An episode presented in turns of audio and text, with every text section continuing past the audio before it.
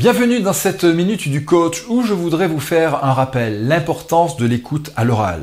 Et le jour de votre grand oral du bac, il sera essentiel que vous écoutiez bien la question pour pouvoir y répondre et argumenter. Alors là, il y a une prime aux introvertis, aux timides, aux réservés qui, me regardent peut-être. Quand on est un élève de ce type, ben, généralement, on observe, on est en retrait, mais on sait écouter pour ensuite euh, beaucoup mieux interagir. Donc servez-vous de cette qualité le jour du grand oral. Et pour tous les autres, pourquoi ne pas vous inspirer des techniques utilisées par euh, les responsables politiques? Lorsqu'un journaliste vient les titiller avec une question dite piège Ils retiennent le mot confort plutôt que justement le mot piège. Vous faites exactement pareil.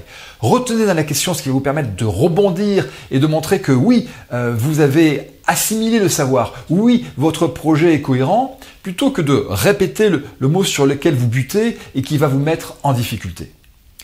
Apprendre à écouter va, je peux vous le garantir, vous permettre de réduire le risque d'être hors sujet dans votre réponse.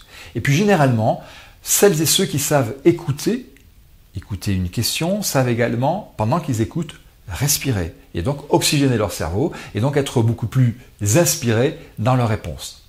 Enfin, un dernier conseil, vous pouvez aussi écouter avec les yeux.